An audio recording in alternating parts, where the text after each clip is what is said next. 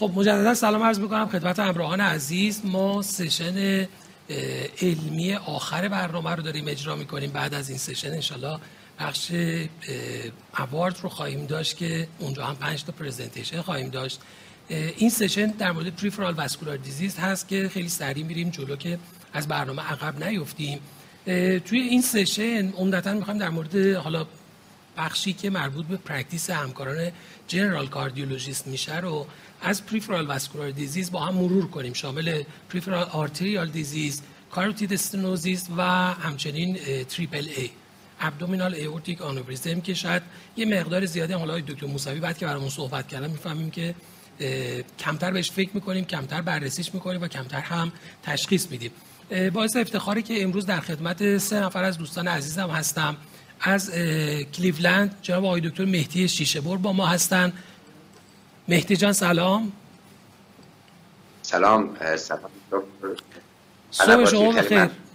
از دعوتتون. صدای من میاد. بله بله صداتون عالیه. صبحتون بخیر باشه. ببخشید صبح زودم شما رو بیدار کردیم. ممنون از شما. و, و همچنین دوست و همکار عزیزم جناب آقای دکتر پرهام صادقی پور مرسی از شما دکتر صادقی پور خیلی ممنون که دعوت ما رو قبول کردید. منم سلام عرض می‌کنم خدمت شما جناب آقای شیشه برد جمال عزیز باعث افتخار هست در خدمتتون هستم.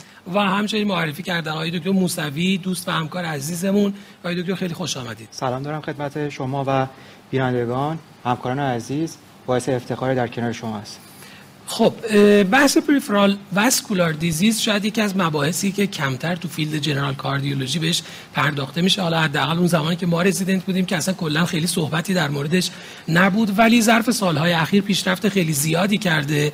حالا آی دکتر شیشه بور به عنوان یکی از pioneer های این field افتخار دادن در خدمتشون هستیم. البته در مورد کاروتید ایشون lecture خواهند داشت ولی حتما در بقیه موارد هم از ایشون نظر خواهیم خواست. ما برای اینکه سریعتر برنامه رو جلو ببریم lecture اول رو با آقای دکتر صادقی پور خواهیم بود در مورد peripheral arterial disease و بعد از اون مجددا یه پرسش پاسخی رو خواهیم داشت با اعضای محترم پنل.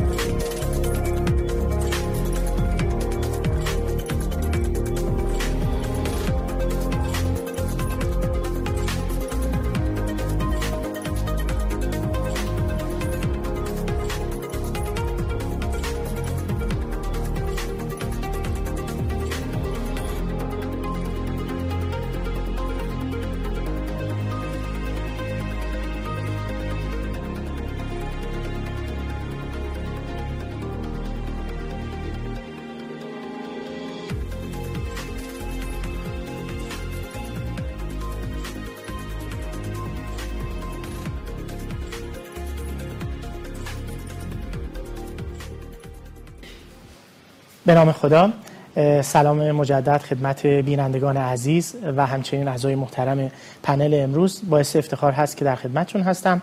بنده پرهام صادقی پور هستم از بیمارستان قلب و عروق شهید رجایی. قرار هست در مورد lower extremity arterial disease با هم صحبت کنیم. مرور کوتاهی بر مهمترین عناوین approach های درمانی و تشخیصی داشته باشیم و با هم بدونیم که چرا این بیماری مهم هست.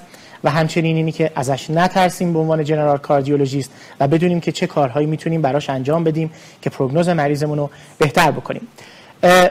ابتدا یک case خدمتتون معرفی می‌کنم. یک آقای 58 ساله است که با right leg claudication مراجعه کرده. خب multi risk factor هستش و پنل دارویش رو ملاحظه میفرمایید. به نظر می‌رسه در حداقل ظاهر اول پنل بدی نباشه. و خب چاق هست فشارش تقریبا کنترل هست. نکته خاصی در معاینه قلب و عروقش دیده نمیشه ولی که نفس های سمت راست کاهش یافته هستش. هموگلوبینش 14 هست جی فارش 76 هست قندها بالا هست و لیپید پروفایلش هم ملاحظه میفرمایید. خب بریم ببینیم که چه کارهایی بعد در مورد این بیمار انجام بدیم. اول از همه چرا پریفرال واسکولار دیزیز اینقدر مهم هست؟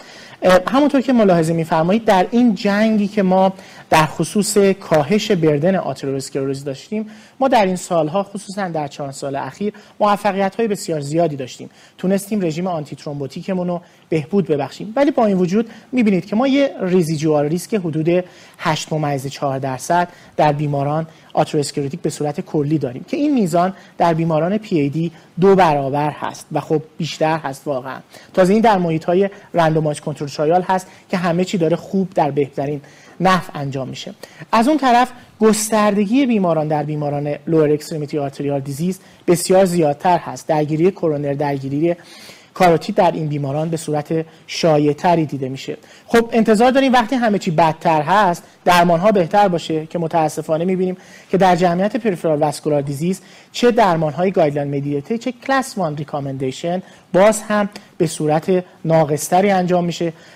و اگر بخوایم یه risk factor برای این درمان بد نام ببریم یکی از مهمترین هاش critical limb ischemia یعنی اون قسمتی از peripheral disease که بیشترین ریسک داره همراه با poor discharge medical therapy هست. پس هم وضع بدتره هم درمان داره بدتر صورت می‌گیره. پس احتمالا ما بتونیم یه جاهایی کمک بکنیم. و خب یکی از چیزهای مهمی که دیگه foundation secondary prevention لاغر هست که استاتین و high dose statin هست ملاحظه میفرمایید دوباره در جمعیت پی ای دی کمترین میزان رو نسبت به جمعیت طیف گستره آتروسکلروز داره دریافت می‌کنه. اگه بخوایم دلایل آتروسکلروز رو نام ببرید من وارد لیست نمیشم. میگم خوشبختانه مهمترین دلیل آتروسکلروز هست چرا خوشبختانه؟ به خاطر اینکه ما کلی کار می‌تونیم انجامش بدیم. کلی پیشرفت در مورد revascularization داشتیم و کلی رژیم secondary prevention مون بهتر شده. از این نظر پس ما می‌تونیم تاثیر مهمی روی بیمارانمون بگذاریم. وارد risk factor ها نمیشم. risk factor ها همون risk factor های شناخته شده آتروسکلروز هست و درمان و تشخیص. خب مثل هر چیز دیگه ما باید از history و physical exam شروع بکنیم. خب ما همه cardiologist هستیم اکثرا که این برنامه رو در خدمتشون هستیم. خب رو معاینه قلب تسلط داریم. برای معاینه peripheral باید کمی تمرین بکنیم. یاد بگیریم که همونطور که symptom های قلبی chest pain رو می‌پرسیم در مورد symptom های اندام تحتانی یاد بگیریم با فعالیت هست با نشستن چطور بهتر میشه ایستادن هم همچنان باقی هست. rest pain چی هست؟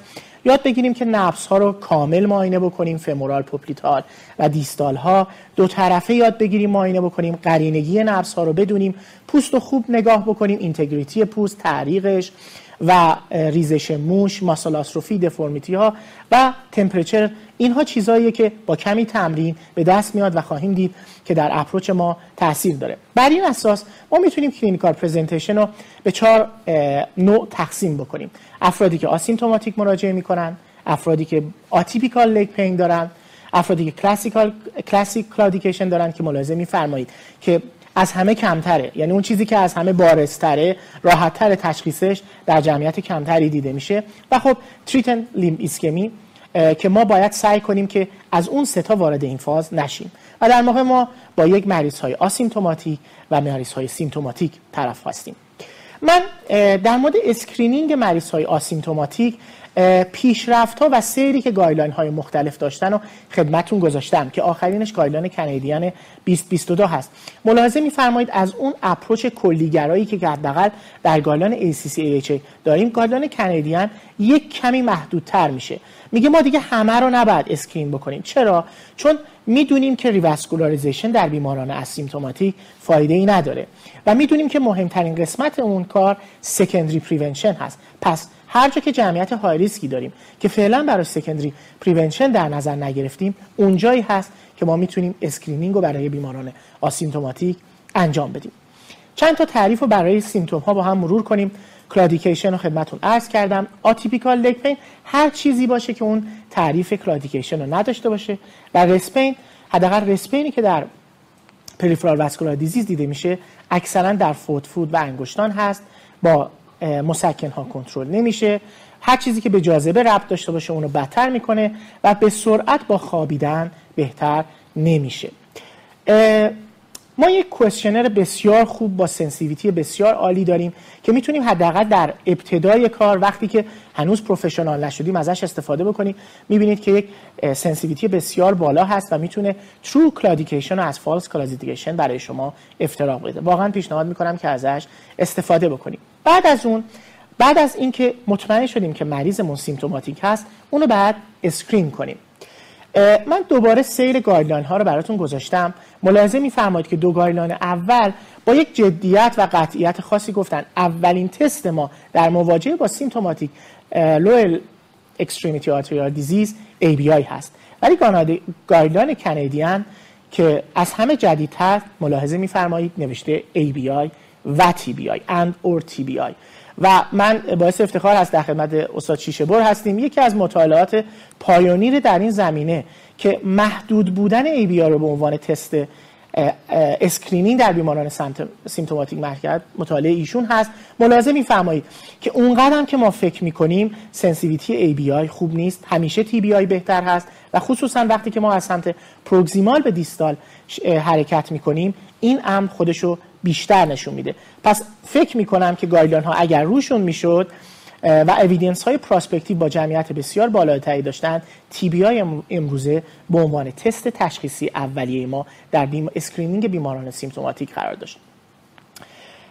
با ABI همه دوستان آشنا هستند دیگه ABI با فشار گرفتن ساده مفهوم نمیشه. حتما باید با Doppler باشه حتما باید در dorsalis pedis و posterior tibialis باشه و بیشترین فشاری که ما از دست می‌گیریم بعد برای اون بیشترین فشار اندام مربوطه برای حساب کردنش حساب بشه.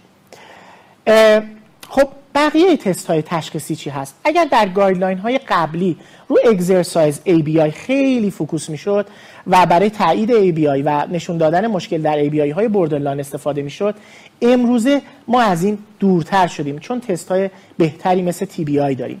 و ولی خب هنوز guideline ها انقدر advertise در مورد TBI انجام ندادن. و خب وقتی که ما screening کردیم و screening مون positive بود میریم سراغ تست های imaging. بعضی guideline ها مثل European معتقد هستن که Doppler مقدم هست بر CT آنژیوگرافی و MR آنژیوگرافی. بعضی از guideline ها مثل ACC AHA و guideline Canadian میگن هر چیزی که expertise درش موجود هست اون imaging رو برای فرد انجام بدید. یه سوالی که به زیبایی guideline Canadian در موردش پرداخته اینه که آیا ما در مریضی که peripheral disease رو تشخیص دادیم بریم سراغ کرونرش بریم سراغ کاروتیدش به صورت general ی؟ guideline توصیه نمی‌کنه چون ما دیگه مطالعه ISCHEMIA رو داریم ما مطالعه COURAGE رو داریم و همه اینها نشون داده که revascularization در مریض های stable coronary artery disease خیلی فایده ای نداره و چیزی که بیمار ازش قرار سود ببره همون secondary prevention هست. در مورد درمان صحبت کنیم. من وارد این اسلاید نمیشم با اینکه فکر می‌کنم که مهمترین اسلاید بنده باشه. درمان lifestyle و risk factor modification مهمترین کاریه که ما برای بیمارانمون حداقل در طیف peripheral disease می‌تونیم انجام بدیم. در case در موردش صحبت خواهم کرد. اینو ازش میگذرم. انشالله در بحث اگر رضا صلاح دونست در مورد canagliflozin صحبت کنیم. در مورد رژیم antithrombotic ملاحظه می‌فرمایید که مطالعات بسیار زیادی برای بهبود این رژیم صورت گرفته. من خلاصش رو خدمتون عرض می‌کنم. اگر بیمار ما chronic lower limb arterial disease باشه و symptomatic باشه رژیم که به نظر می‌رسه از بقیه بهتر باشه ریوروکسابان دو نیم twice daily به اضافه آسپرین هستش. و بعد از اون کلوپیدوگرل تنها و بعد از اون آسپرین تنها. و می‌بینید که اشاره به آسپرین به اضافه ticagrelor نشده چون که evidence ها در peripheral artery disease برای رژیم COMPASS بسیار قویتر و بهتر هستش. و به صورت جالبی در بیمارانی که asymptomatic باشن توصیه‌ای به رژیم antithrombotic نمیشه. تعجب نکنید. برای همین جمله دو تا randomized control trial داریم که ثابت شده برای مریض های asymptomatic اونقدر antithrombotic therapy نمی‌تونه سود داشته باشه. و در مریض هایی که با post revascularization مراجعه می‌کنن اگر surgery باشن باز همون رژیم COMPASS یعنی ریوروکسابان به اضافه آسپرین موثر هست. و اگر endovascular انجام شده باشه مثل بر طبق مطالعه VOYAGER clopidogrel می‌تونه به این در 6 ماه اول اضافه بشه. بعد من در مورد medical therapy intermittent claudication فقط یه نوع چند نکته خیلی ببخشید. کوتاه بگم لطفا پنتوکسیفیلین رو فراموش کنید. دیگه کلاس 3 recommendation هست ازش دیگه استفاده نکنیم. و اگر خواستیم از بیمار برای claudication ش از سیلوستازول استفاده بکنیم از حتما باید به دوز حد اکثری برسیم یعنی 100 میلی گرم twice daily بهش برسیم.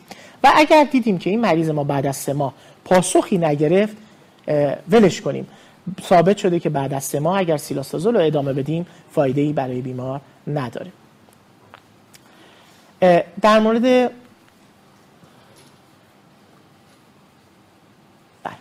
ورزش می‌تونم خدمتتون عرض کنم که بهترین رژیم ورزشی برای بیماران peripheral arterial disease supervised exercise training هست. که خب برای همه بیماران با همه شرایط ممکن نیست اتفاق بیفته. در نتیجه اگر نشد ما میریم سراغ home based یا community based exercise training و بهترین ورزش که کلاس 1 recommendation هست راه رفتن پیاده روی ساده است. و بعد از اون اگر مریض به هر دلیلی قابلیت راه رفتن نداشت اون موقع ما میریم سراغ ergometer Nordic walking ببخشید این یه کمی دست من ظاهرا نیست. و resistance.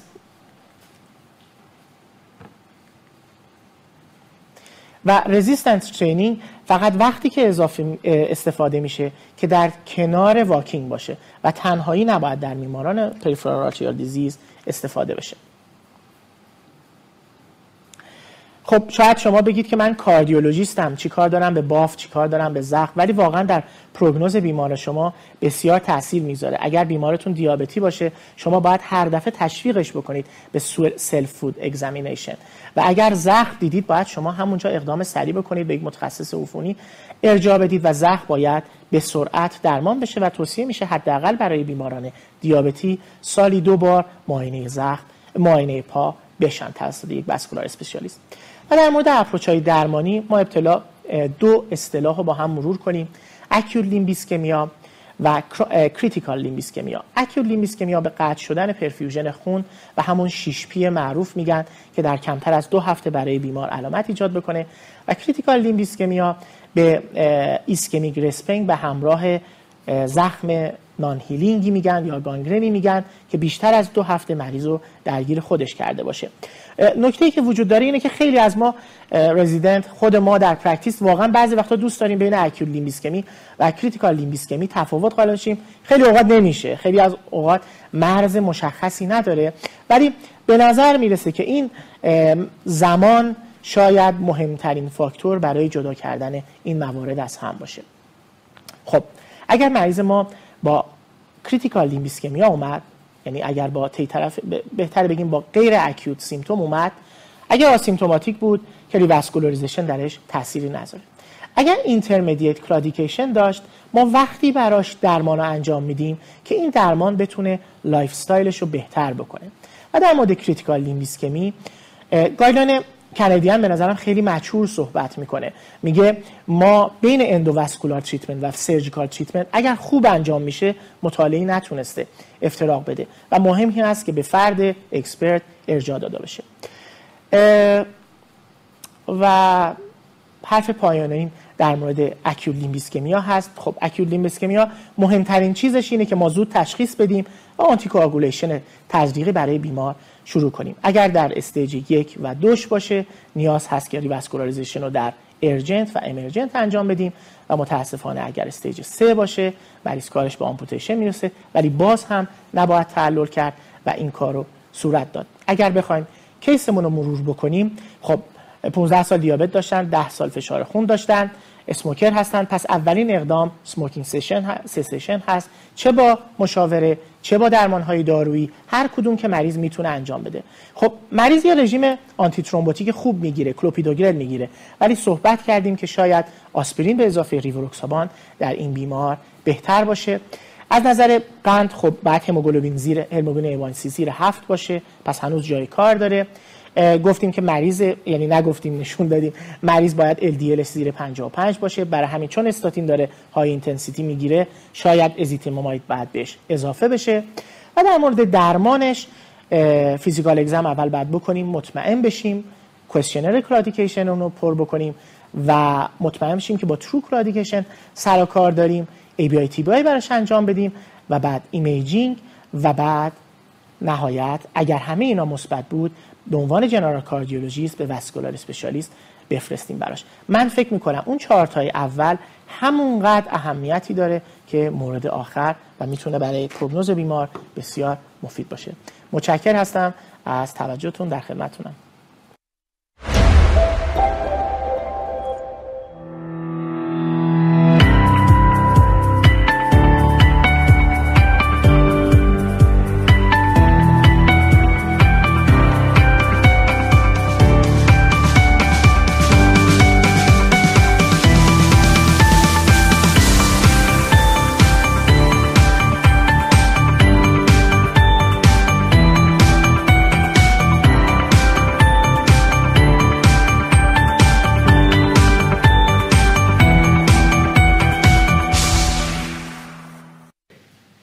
خب تشکر می‌کنم از جناب دکتر صادقی پور به خاطر ارائه خیلی خوبی که داشتن.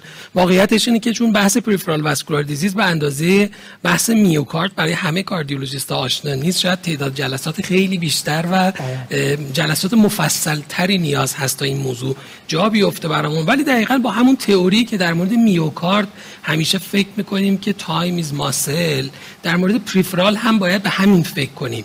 حالا شما شاید critical ترین بحثی که خیلی نمی‌خوایم امروز واردش بشیم acute limb ischemia بود که فرمودید. که می‌دونم دکتر شیشه پر هم field of interest خودشون هست و اگر دست خودشون بود احتمالا علاقه داشتن که بیشتر در مورد این موضوع صحبت بکنن. ولی ما ترجیح میدیم که فعلا در مورد chronic limb ischemia صحبت بکنیم. ولی بحث acute limb ischemia هم بحث بسیار مهمیه و دقیقا setting ی مشابه acute MI که دقیقا مراقبت درست منجر به save اندام بیمار و ارگان بیمار میشه. حتما باید بهش دقت کرد. من اگر خلاصه بکنم صحبت هایی که با شما داشتیم صحبت های شما رو البته. بحث زمینه اصلی این که درمان medical شامل کنترل risk factor ها cardiometabolic exercise smoking cessation و در نهایت pharmacotherapy به عنوان پله آخر ممکنه در این بیماران کمک کننده باشه. بحث atypical claudication چقدر جایگاه داره؟ چون چیزی که من دیدم شما درصد زیادی گفتی دکتر. صادقی پور. من فکر می‌کنم که هرچی در طول زمان رفتن guideline ها جلو فهمیدن که خب claudication تیپیک درصد کمی از اون مراجعه کننده رو تشکیل میده. و اگر ما screening رو بسپریم فقط به claudication تیپیک خیلی یک سری از قسمت مثلا در حدود 20 درصد مریض ها حداقل miss میشن. برای همین به نظرم fair ترین کاری که شده و من اسلایدش نشون دادم در guideline در guideline ACC/AHA هست. که گفته که خب ما اون claudication هست ولی دردهای دیگه مثلا دردهای عضلانی که با exercise باشه ولی اون حالت تیپیک claudication رو نداشته باشه اونها رو هم include بکنیم و برای اونها هم screening انجام بدیم. ولی چه در این guideline ها و چه در UpToDate آخر تکلیف atypical leg pain رو مشخص نکردیم و بیشتر به physician سپرده. ولی اینو در نظر بگیریم که اگر یک مریضی باشه که ما به سمت atypical leg pain هستیم در هر صورت ABI TBI تست های گرونی نیستن. و من اگه مریض مثبت بشن خیلی می‌تونه سود ببره. و به نظر می‌رسه که guideline ها میگن اینها رو هم include بکنید و براشون screening اولیه انجام بدید. مهدی جان می‌دونم که خب هم field of interest ت هم به طور اختصاصی روی این زمینه کاملا حرفه‌ای کار می‌کنی. شما نظرتون در مورد screening و indication برای screening peripheral arterial disease چیه؟ خیلی ممنون. خیلی عالی بود. presentation ت یاد گرفتیم و تشکر از این comprehensive presentation ی که داشتی.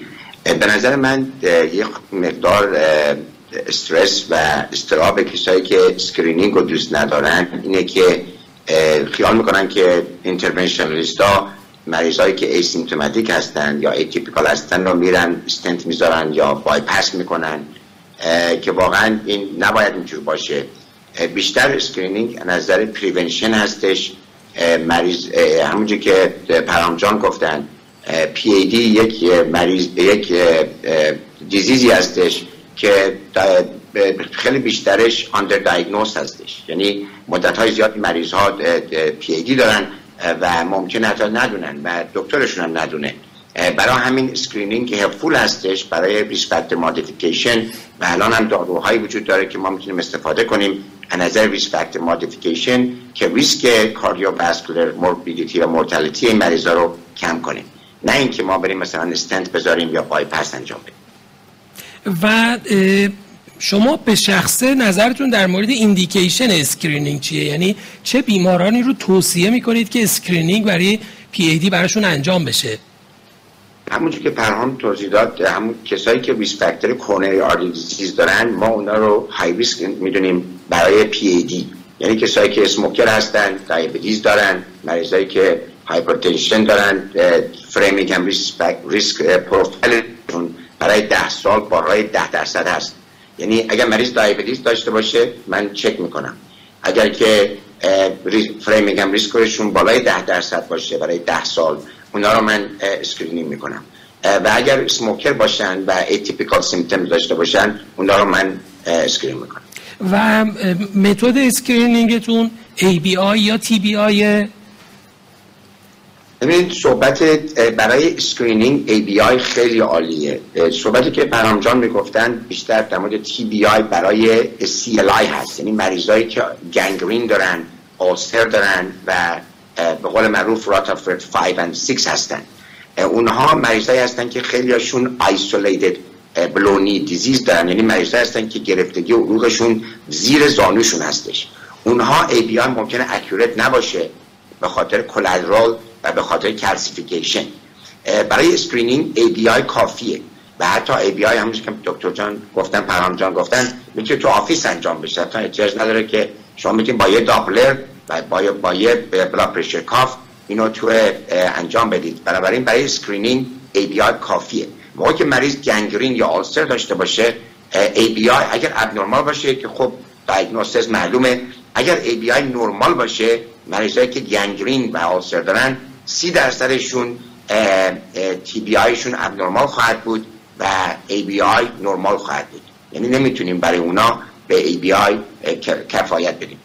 یعنی generally ABI مگر case ی که حالا توی در حقیقت category chronic limb ischemia قرار بگیره و شما فکر کنید که نیاز به بررسی بیشتر داره در اونها از TBI استفاده بکنید در مورد دستگاه های oscillometric چون الان دستگاه هایی برای اندازگیری ABI هستن که فقط با چهار تا cuff فشار و بدون داپلر این کار رو انجام میدن. نظر شما در مورد اون دستگاه ها چیه؟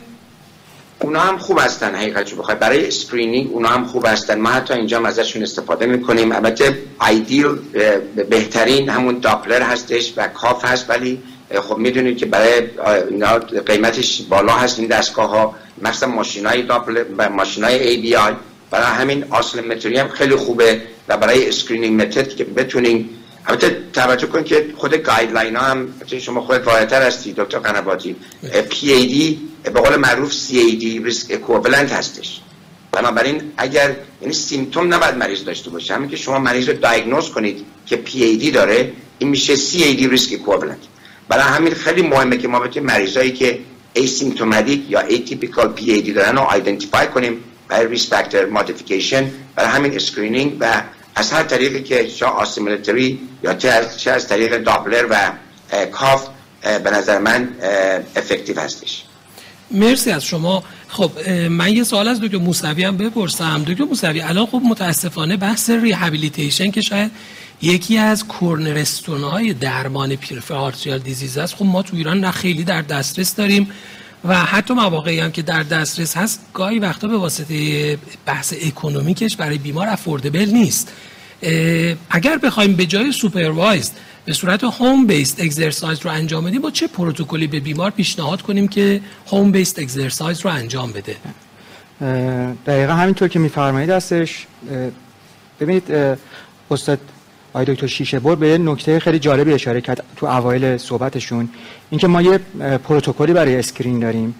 یکی هم اینکه بعد از اینکه این بیماران رو پیدا کردیم توی چه شرایطی به سر می‌بریم؟ از, نظر اینکه به حال شرایط social مون شرایط economic مون و کلا شرایط بیمار و جامعهمون تو چه وضعیتی هستش و بتونیم با اون درمان هایی که به حال مرسوم هستش و guideline ی هستش. کلاس بالایی داره توی guideline ها بتونیم به حال به این مریضا سرویس بدیم. یکی از pitfall های عمده ما شاید فراموش شده ما همین rehabilitation هستش تو این بیماران. واقعیتش اینه که ما یکم عجول هستیم توی درمان. شاید میشه گفتش دو, دو طیف ما بر حال برخورد داریم توی, مری... توی اینجور مریضا. یکی اینکه اون کسایی که به حال اول وارد این field میشن. خب به حال خیلی طبق guideline پیش میرن. بعد یه پارادوکسی پیش میاد. اینایی که به حال یکم professional تر هستن تو این زمینه و اونا یکم invasive تر پیش میرن. واسه همینم بالانس بین اینها میشه مسئله مثل rehabilitation که به حال خیلی وقتا به حال ignore میشه و miss میشه توی management این بیماران. همونجور که دکتر صادق پور اشاره کردن ما supervised rehabilitation ما تو این مریضا به حال دسترسی نداریم مخصوصا توی کشور خودمون. و همین به حال ورزش های معمولی و پیاده روی معمول اگر بیمار تحملش رو داشته باشه میشه بهشون پیشنهاد کرد و زیاد چیزی که متفاوت از افراد عادی باشه به حال به ذهن من نمیاد. مرسی از شما. و حالا همونطور که دکتر صادقی پورم فرمودن pentoxifylline علی رغم این که تقریبا میشه گفت تو بسکت همه این مریضا هست تقریبا میشه هیچ کاربردی از نظر گایدلاین نداره. دکتر صادقی پور الان بیماری رو که حالا با هر ترتیبی تشخیص ABI براش مطرح شده. یعنی احتمالا مشکوک بوده ABI اندازه گیری شده و الان کمتر از 9 دهم ABI بیمار و کلودیکیشن هم داره. شما درمان دارویی رو براش چی می‌ذارید؟ به عنوان قدم اول. خب یه درمان هایی که برای secondary prevention هست که اونها رو کنار می‌گذاریم. ولی واقعا من فکر می‌کنم در مریضی که claudication ش قابل تحمل هست حالا طبق بعضی از guideline ها زیر 50 متر نیست من حتما درمان دارویی رو براش تست می‌کنم و exercise رو براش تست می‌کنم. میگم برو یه کمی راه برو پیاده روی کن ورزش کن cilostazol براش شروع می‌کنیم و ببینیم که چطور میشه. فقط خودت می‌دونی که ما دیگه cilostazol هم خیلی سخت گیر میاد بله. و در نتیجه یک کمی ما الان این محدودیت ها رو داریم. ولی واقعا بعضی از مریض ها که ورزش رو درست انجام دادن حالا ما اکثر تجربهمون برای مریض هایی که بعد از revascularization ورزش رو درست انجام دادن واقعا سود بردن. برای همین من سعی می‌کنم درمان دارویی و ورزش رو براشون تست کنم. ولی اکثرا بعد از یه مدتی برمیگردن. و ورزش رو با چه پروتکلی بهشون میگه یعنی الان سوال مریض اینه که خب من چه جوری ورزش کنم؟ آره guideline Canadian دیگه یه کمی structural تر در مورد ورزش صحبت می‌کنه. حداقل سه بار در هفته باشه حداقل 30 دقیقه تا 40 دقیقه باشه یه مسیری باشه که فرد در شاداب بشه و پیاده روی بتونه بکنه. همین چیز ساده ای و خب چیزی که خیلی اشاره می‌کنه اینه که چون بعضی از اینها در صورت زخم دارن مواظب زخمش هم باشه کفش مناسب باشه تو تابستون زیاد عرق می‌کنه یه فکری به حالش بکنه تو خاک و اینا نره و این چیزا. یعنی خیلی ساده کرده که مردم بتونن این کار رو انجام بدن. و دکتر شیشه بر کی برای بیمار exercise ABI انجام می‌دید شما؟ ببینید متاسف دکتر قنباتی استاریایی که البته من مرور کردم نشون میده که home base یعنی چیزی که الان شما صحبتش می‌کردین واقعا effective نیست. یعنی home base exercise therapy خیلی کم ممکنه effective باشه. متاسفانه مریضا خودشونو یعنی موقعی که پا درد می‌گیرن پاشون درد می‌گیره. از نظر claudication stop می‌کنن. یه خود خودشونو push نمی‌کنن. بنابراین ما همه مریضایی که claudication دارن میفرستیم برای ما بهش میگیم SET PAD Supervised Exercise Therapy for PAD و اینا پروتکلایی هستن که خب خیلی همشون available هستن حتی آنلاین و خوشبختانه تو آمریکا یه سال و نیم پیش این از طریق CMS approve شد. و الان insurance ها و بیمه ها اینو reimburse می‌کنن. این مسئله که خب تو ایران reimburse نمیشه خب خیلی مهمه و متاسفانه همونجور که خودتون گفتین effective ترین ترپی که ما الان داریم برای claudication و پی ای دی همین هستش. نه برای gangrene و ulcer نه برای سی اون یه صحبت دیگه یه ولی برای مریضایی که claudication دارن یعنی موقعی که راه میرن ماهیچه پاشون درد می‌گیره بهترین ترپی همون SET PAD هست. ولی متاسفانه همونطور که خودتون گفتین هم تو آمریکا و هم تو ایران این کم استفاده میشه. اینجای خود بیشتر شده به خاطر اینکه reimbursement الان approve شد بله متاسفانه به خاطر knowledge ی که حالا شاید کمتر بوده از گذشته من داشتم آمارها رو نگاه می‌کردم. درصد بسیار کمی از بیماران آسپرین دریافت می‌کنن یا آنتی پلاکت درصد بسیار کمی از بیماران استاتین استفاده می‌کنن. درصد بسیار کمی از بیماران کمتر از ده درصد بیماران refer میشن برای smoking cessation و همونطور که شما فرمودید خب حالا برای شما این available هست. متاسفانه اینجا هم available هم نیست که بتونیم به طور روتین ازش استفاده بکنیم.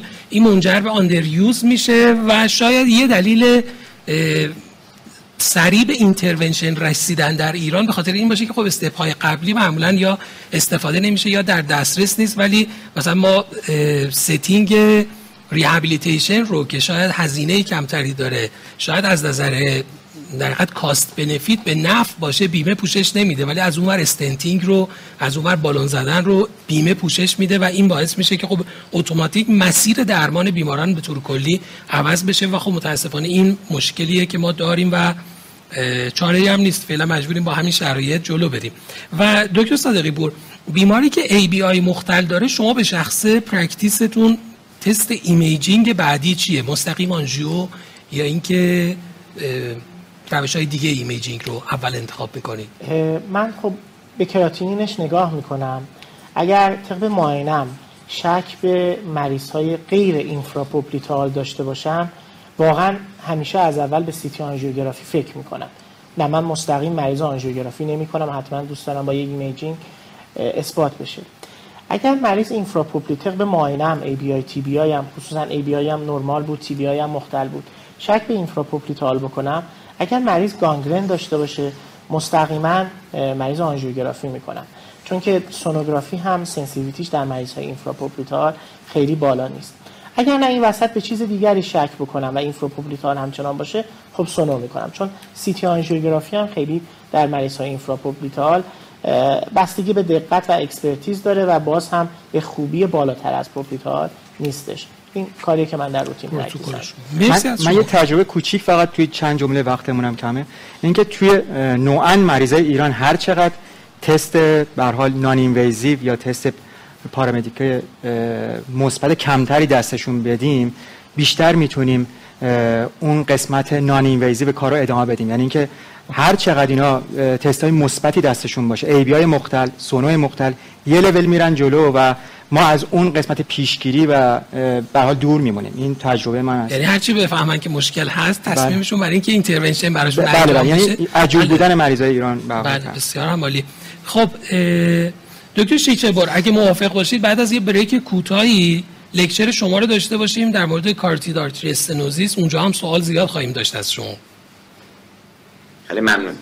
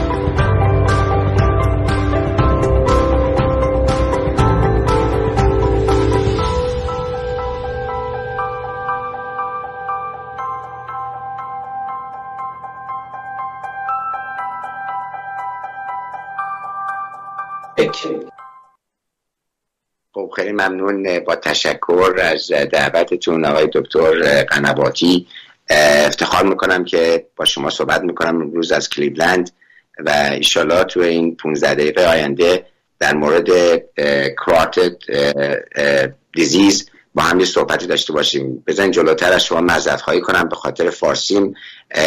همیشه که خواهید دید خیلی لغت انگلیسی من استفاده خواهم کرد. خب من ایران ها در سال در 13 سالگی ترک کردم و این کوتاهی خودم بوده که فارسیم به قدرت دوستان عزیز که تو پنال هستن نیستش خلاصه میبخشید خب یه کیس بنیت هستش مریض 63 ساله هستش. همونش که خودتون می‌بینید پس مدیکال هیستوریش دایبیدیز برای 10 سال. بلاد پرشر داره 15 سال و ایشون سیگار می‌کشن.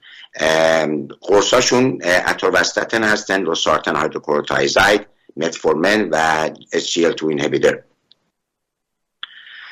physical exam یشون خب یه خورده overweight هستن blood pressure شون کنترل شدن. همچنین که می‌بینید heart rate هم خوب هستن heart and lung هم unremarkable و یک carotid bruit ی شما میشنفید در قسمت right side blood test اشون hemoglobin 14 کلیه 89 و خلاصه همونش که خودتون می‌دید hemoglobin A1C هم 6.9 هستش و reasonably کنترل هستش کنترل شده.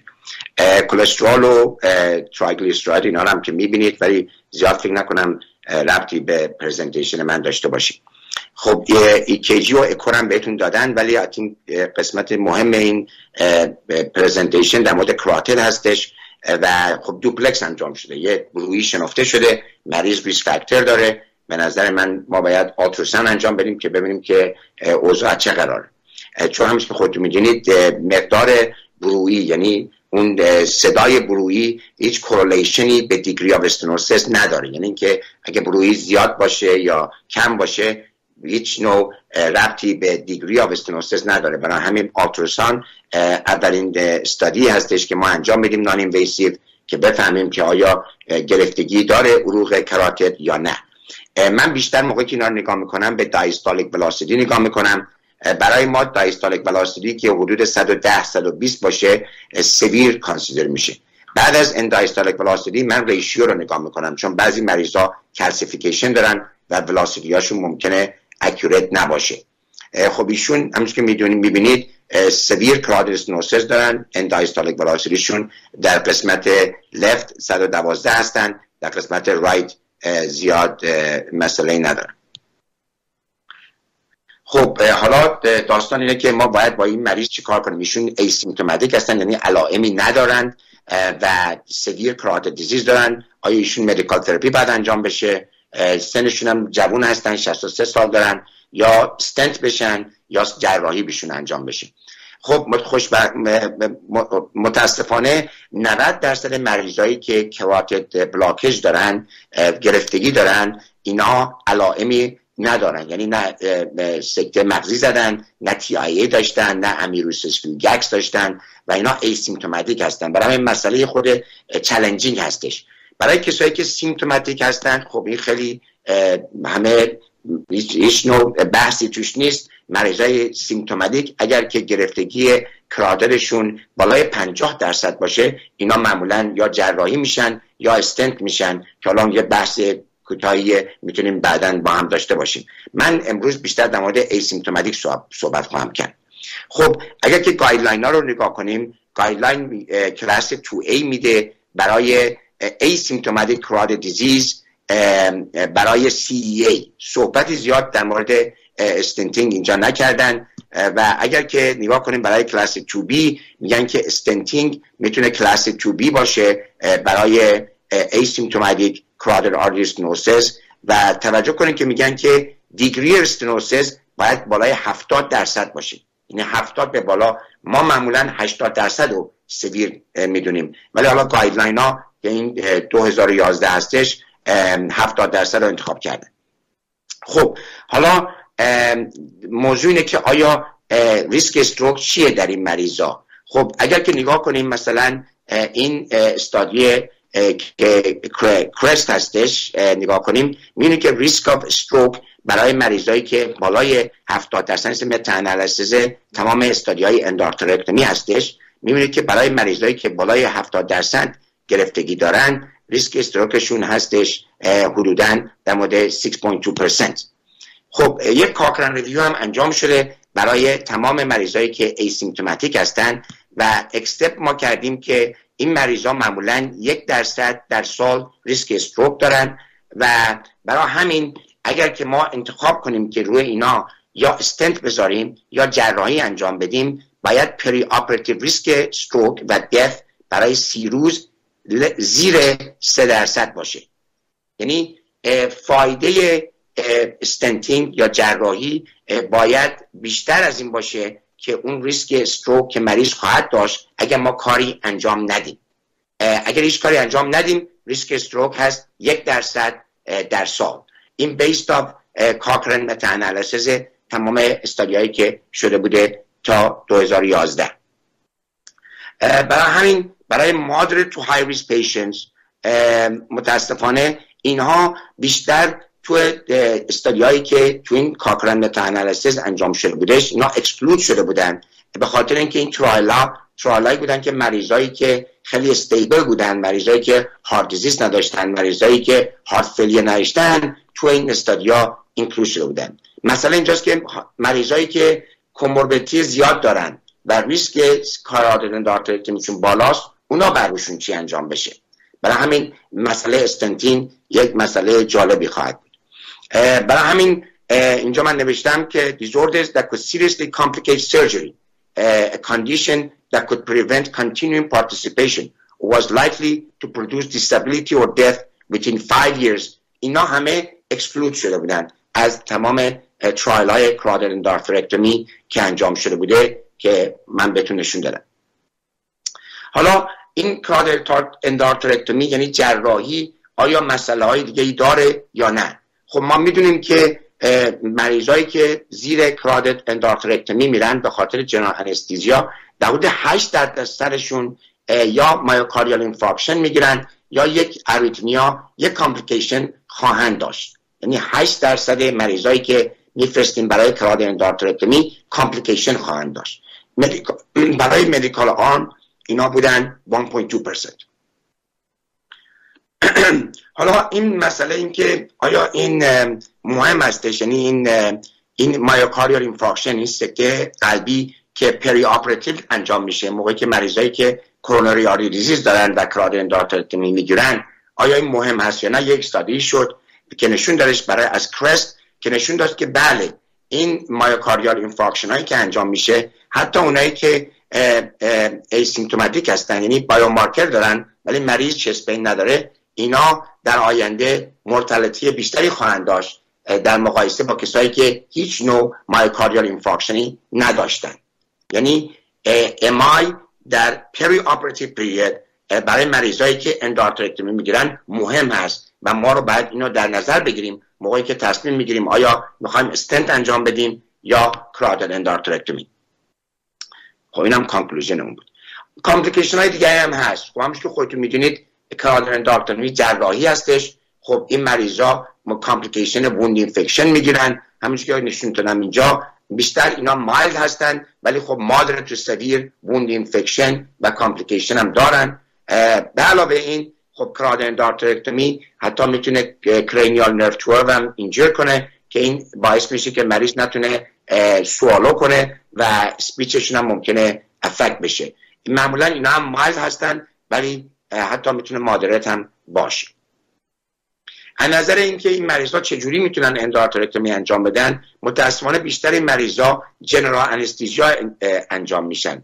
برای همین اگر مریض heart failure داشته باشه اگر مریض severe coronary artery disease داشته باشه و اینا high risk میشن برای carotid endarterectomy به علاوه اینکه یک مسائل anatomical ی هم هست که این مریضا رو high risk می‌کنه. مثلا اگر مریض radiation داشته باشه اگر که مریض قبلا endarterectomy کرده باشه اگر که block ه و گرفتگی خیلی بالا به طرف brain باشه یا خیلی پایین به طرف aortic arch باشه اینا خب complication carotid endarterectomy رو زیادتر می‌کنه.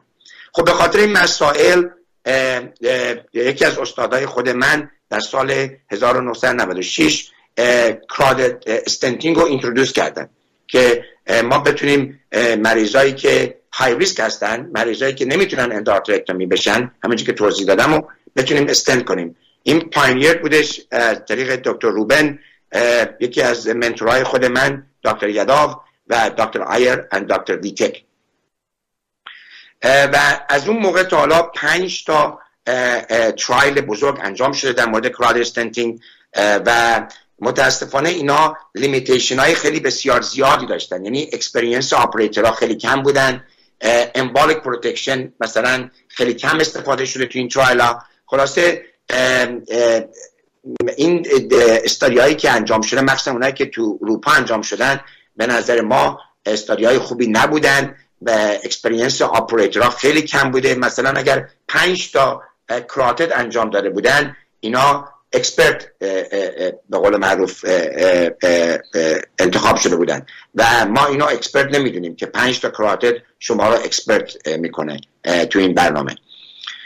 خب اینو ما رو میاره به این study مهمی که انجام شد تو آمریکا و CREST که خوشبختانه نشون داد که risk of death stroke and MI در, در سی روز مساوی است بین carotid artery stenting و CEA همش که می‌بینید P value 0.38 و این هم Kaplan-Meier curve هستش up to برای چهار سال follow up و این ما رو میاره به این برنامه ای که experience operator برای carotid stenting خیلی مهم است. نمی‌دونم یادتون هست یا نه چند سال پیش تو نیویورک یه هواپیمایی بود که از بلند شد و یک پرنده ای تو انجین این هواپیما گیر کرد و هواپیما داشت کرش می‌کرد.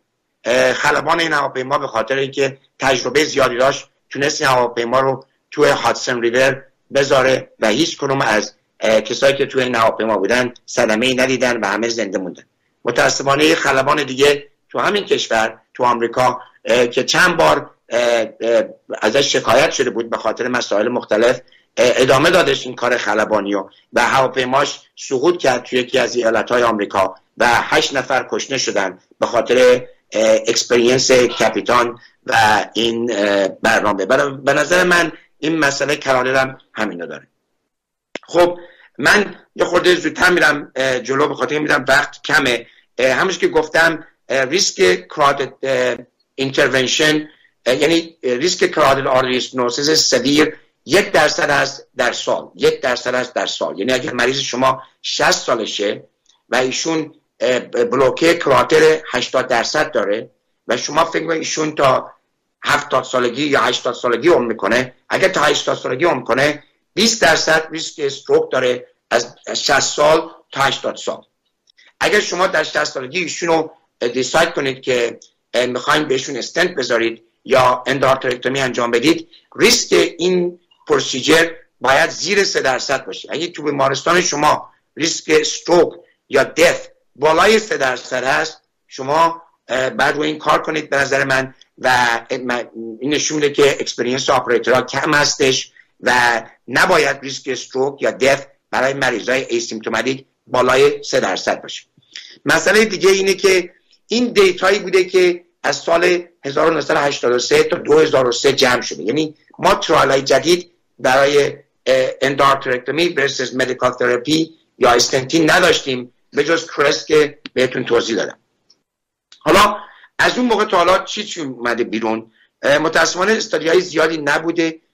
study جدیدی که اومده این study بوده با خانم آن ابت ایشون publish کردن یه meta-analysis متاسفانه این meta-analysis خیلی مسائل بزرگی داره که من بهتون سریع نشون میدم.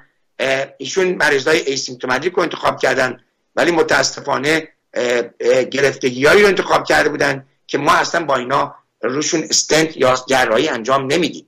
برای مریضای asymptomatic همینجور که من گفتم مریضای ما انتخاب می‌کنیم که بالای 80 درصد گرفتگی دارن نه 50 تا 75 درصد.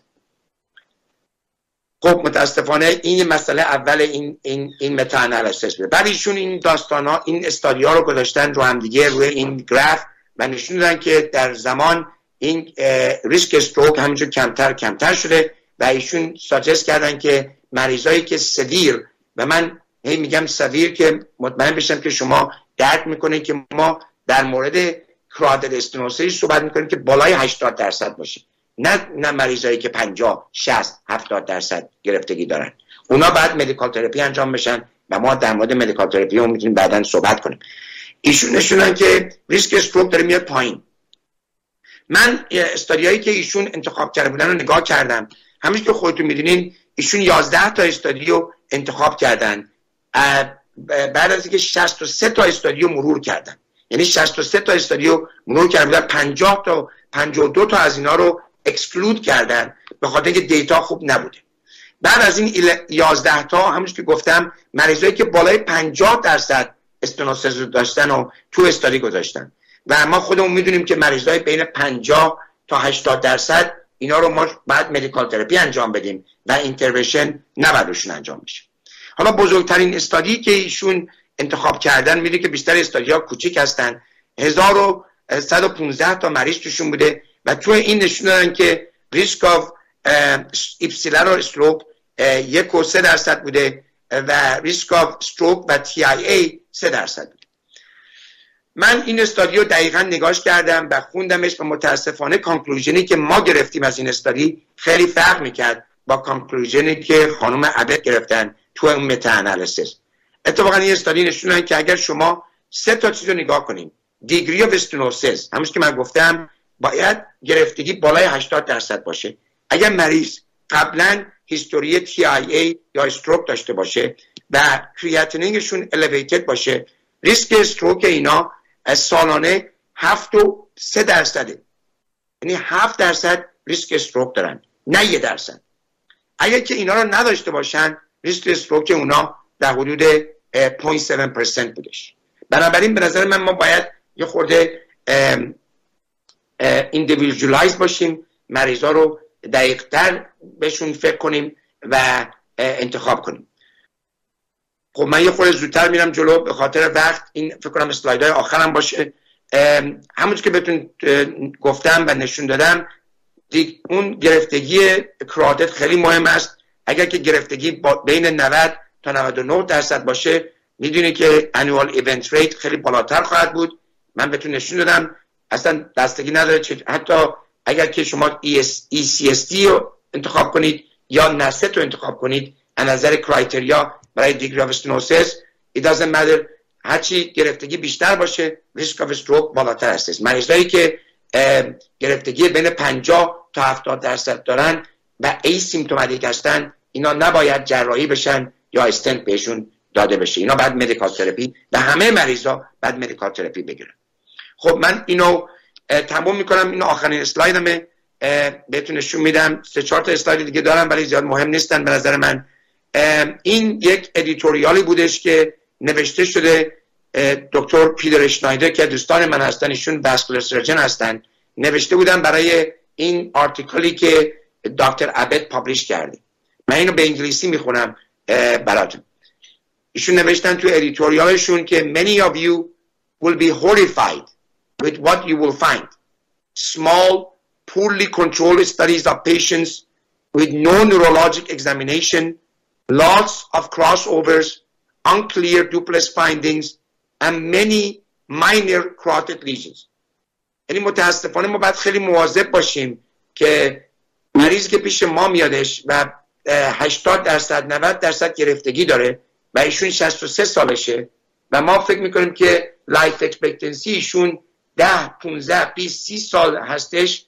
خیلی سخته که به ایشون بگیم که ما شما رو فقط با medical therapy الان treat می‌کنیم.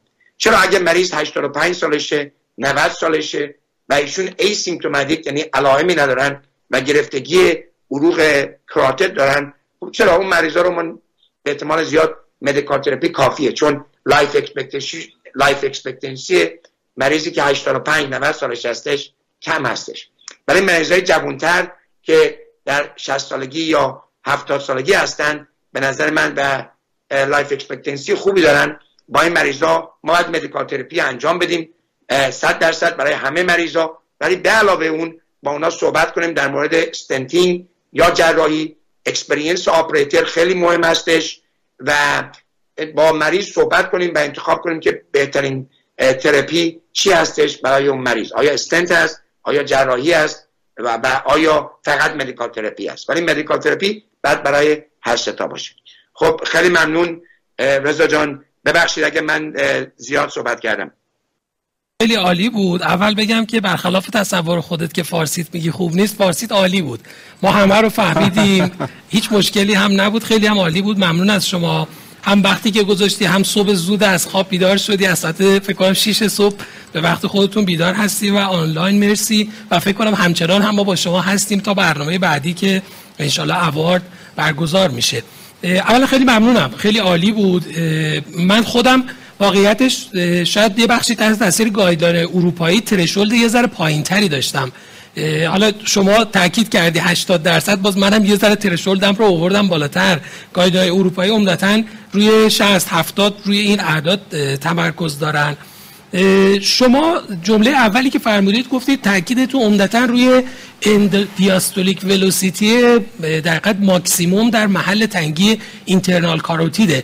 از چه عددی بالاتر شما براتون قابل توجه و در ملاکتون برای انجام مداخله است؟ این یه خورده controversial رضا جان به خاطر اینکه خیلی از guideline های ultrasound خیلی threshold های پایینتری استفاده می‌کنن و از peak systolic velocity بیشتر emphasis روی peak systolic velocity هستش. متاسفانه به نظر من این باعث میشه که ما جراحی های بیشتری انجام بدیم یا استنت های بیشتری بذاریم برای مریضا که شاید necessary نیست یعنی احتیاج نیست. برای همین من موقعی که Cleveland Clinic بودم و الان که تو University Hospital تو Case هستم ما برای بیشتر از 80 درصد end diastolic velocity 120 رو انتخاب کردیم. 120 اگر مریض بالای 120 باشه اونو consider می‌کنیم بالای 80 درصد. یعنی حتی peak systolic velocity زیاد نگاه نمی کنیم برای بالای 80 درصد.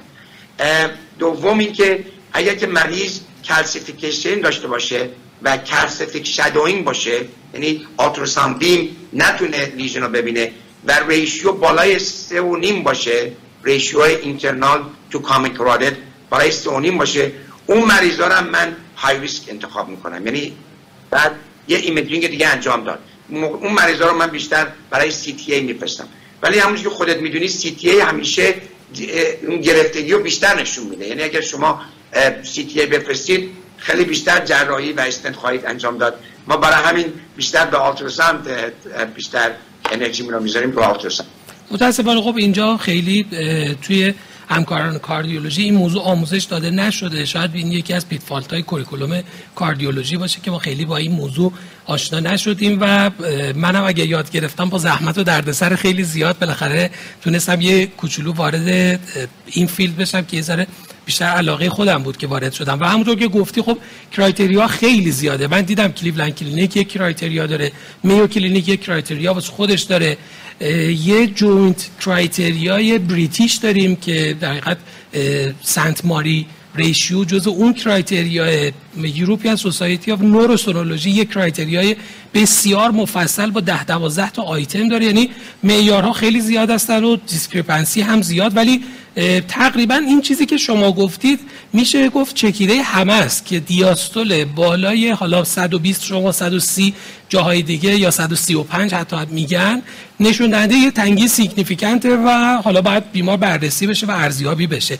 اما مهدی یه سوال دیگه ای که دارم کی بیمار رو screen کنیم. یعنی خب ما میگیم بیمار بدون علامت رو با این شرایط می‌بریم جلو.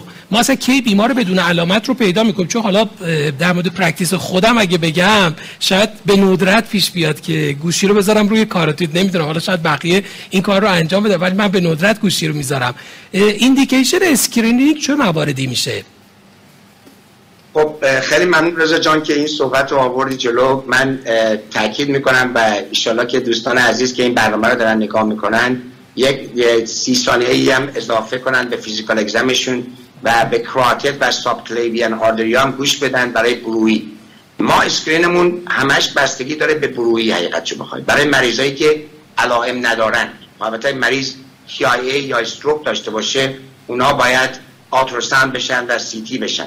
ولی برای مریضایی که علائم ندارن اگر کراتت برویی نداشته باشن من اینا رو آلتروساند نمی کنم اگر برویی بشنفم بعد آلتروساند میشه. و مریض های های ریسک مریضی که وسکولار بده درگیر دیگه ای داشته باشه تو این موارد هم همچنان سراغ بررسی اون نمیرید. ما موقعی بر, پروفلکتیکلی برای بررسی اینا میریم که مریضایی که برای جراحی میرن برای open heart surgery میرن اونا همشون چه symptom داشته باشن چه bruit ای داشته باشن نداشته باشن چه تو Cleveland Clinic و چه تو بیمارستانی که من الان هستم تو UH ما اینا همشون ultrasound carotid می‌گیرن. چون ما در دوران open heart برای perfusion و اینا می‌خوایم مطمئن بشیم که دیگری stenosis اینا بالا نباشه. البته خود می‌دونی من اینم research کردیم ما extensively و نشون دادیم که برای مریضایی که unilateral یعنی فقط یک جا یک طرفشون گرفتگی هستش دارن و asymptomatic هستن یعنی علائمی ندارن اونا هیچ مسئله ندارن می‌تونن جراحی بکنن و هیچ نوع intervention ی احتیاج نیست. یه صحبت دیگه است. and می‌تونیم بعدا دمایش صحبت کنیم پس توی شرایط حالا چون می‌خواستم اینم جداگونه ازت بپرسم تو setting در حقیقت preoperative CABG شما اگر چک کردید unilateral symptom ی نداشته باشه حتی اگر severe هم باشه باز هم ترجیح می‌دید که CABG رو انجام بدید و بعدا جداگونه در مورد carotid stenting تصمیم بگیرید. بسیار میشه من این سوالو چون بحث به جای خوبی رسید استاد عذر می‌خوام. کلا مریضایی که کاندید CABG هستند کدومشون یعنی چه گروه از بیماران شما کاندید intervention می‌کنید برای کاروتید؟ یعنی چقدر high risk باشه؟ دو طرفه باشه؟ یا اینکه مثلا علامت داره یه طرفه باشه؟ چون خیلی جای سوال هستش. مهدی جان وارد بحث شدیم دیگه. می‌خواستی وارد نشیم وارد شدیم. این خیلی مهمه. یعنی به نظر من اگر دوستان اگر از این صحبت که من کردم اینو ما به قول معروف با کام یاد بگیریم بعد قبول کنیم با هم دیگه این خیلی مهمه. چون خیلی مریضا متاسفانه موقعی که برای جراحی قلب میرن برای combined procedure میرن. یعنی combined carotid و CABG و متاسفانه ریسک stroke و complication برای این procedure خیلی بالا هست. من روی این خیلی تحقیق کردم و همونطور گفتم اگه دوست داشته باشید می‌تونید در آینده برنامه هستم برای این بذاریم. ولی کلا میگم که ما مریضایی که unilateral severe حتی 90 درصد asymptomatic یعنی علائمی ندارن carotid disease دارن اینا رو ما میفرستیم برای CABG بدون جراحی بدون استنت برای کراترشون اگر جراحی قلبشون خوب بود survive کردن و recover کردن سه ماه تا شش ماه بعد از جراحی اونا رو درباره‌شون صحبت می‌کنیم یا برای CEA یا برای stenting استاد موسوی پرسیدن در مورد خب چه مریضایی شما روشون کار انجام می‌دید؟ خب مریضی که بایلرال اگر دو طرف سویر باشن اینا رو به نظر من یک طرفشون دامننتشون باید درست بشه قبل از اوپن هارت دوم مریض سیمتوماتیک باید کراتدش درست بشه قبل از اوپن هارت یعنی موقعی که مریض علائم استروک یا تی داشته باشه اون باید تیکر باشه پرایارتی میشه. سوم مریضایی هستن که کانترولادال اکلوژن دارن. یعنی مریض یه طرفش گرفت 100 درصد گرفتگی داره طرف دیگهش 80 درصد هستش. نه 70 درصد چون ما می‌دونیم که موقع یه طرف گرفتگی داره ولاسیتی های طرف دیگه یه خود بیشتر میشه. بنابراین اون مریضایی که 70 هستن رو احتیاج ندارن. مریض بالای 80 اگه باشه ما اونا رو میگیم بعدشون انجام میشه. کلا حقیقت رو بخواید مریضایی که bilateral carotid disease دارن یا occlusion دارن و طرف دیگه بالای 80 درصد گرفتگی داره اینا رو ما سعی می‌کنیم کارهای قلبشون هم percutaneously انجام بدیم. رضا جان. و دکتر موسوی. به خاطر اینکه به نظر من اینا مریضای خیلی high risk هستن. یعنی حتی برای open heart بنابراین experience خود من و data یی که ما تو Cleveland Clinic داشتیم و حتی الان تو U نشون داده که موقع که مریضا رو ما برای combined میفرستیم ریسک stroke و death خیلی بالا هست. در دوران perioperatively موقع که سعی می‌کنیم هم کرادر انجام بدیم. هم جراحی قلب انجام این البته data ی ما هستش مرسی مهدی جان. به قول شما خودش یه جلسه مجزا می‌خواد که بخوایم در مورد این موضوع صحبت کنیم. دوست داشتم اگر زمان داشتیم در مورد carotid endarterectomy و stenting هم بتونیم صحبت کنیم ولی محدودیت زمان اجازه نمیده. ما سومین lecture ی رو که داریم آقای دکتر مصطفی قراره برامون در مورد abdominal aortic aneurysm صحبت کنن که انشالله بعد از اون هم مجددا یه گفتگوی کوتاهی خواهیم داشت. یه transition کوتاه می‌بینیم و انشالله lecture آقای دکتر رو خواهیم داشت.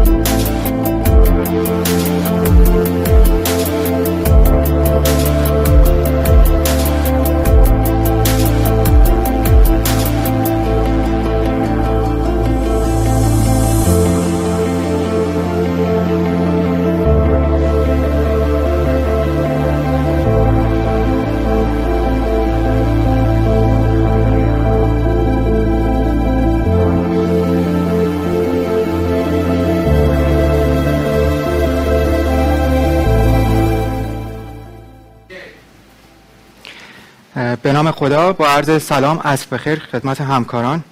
امیدوارم تا این آخر برنامه انرژیتون بخواد کم نشده باشه. بحثا خیلی علیرغم اینکه توصیه شده بود یکم داره خیلی خیلی تخصصی میشه. من قبل از شروع من دکتر جمال موسوی هستم interventional cardiologist بیمارستان شهید رجایی. قبل از شروع تشکر ویژه می‌کنم از گروه حرفه‌ای متحد با آموزش Daily Cardiology و قلبا معتقدم که پیشرفت این گروه به معنی پیشرفت جامعه cardiology خواهد بود و انشالله که روزهای بهتری هم در پیش رو داشته باشم. موضوع من abdominal aortic aneurysm هستش triple A case ی که با هم دیگه مرور می‌کنیم به حال case ی که کم توی کلینیک ما باش مواجه نمیشیم. یه آقای 69 ساله هستن برای ارزیابی risk factor اش و بررسی قلبی عروقی مراجعه کردن. asymptomatic هستن و function class خوبی دارن. past medical history ش اینه که smoker هست و دوازده پاکت در سال به حال دوازده پاکت مصرفش بوده یعنی دوازده سال.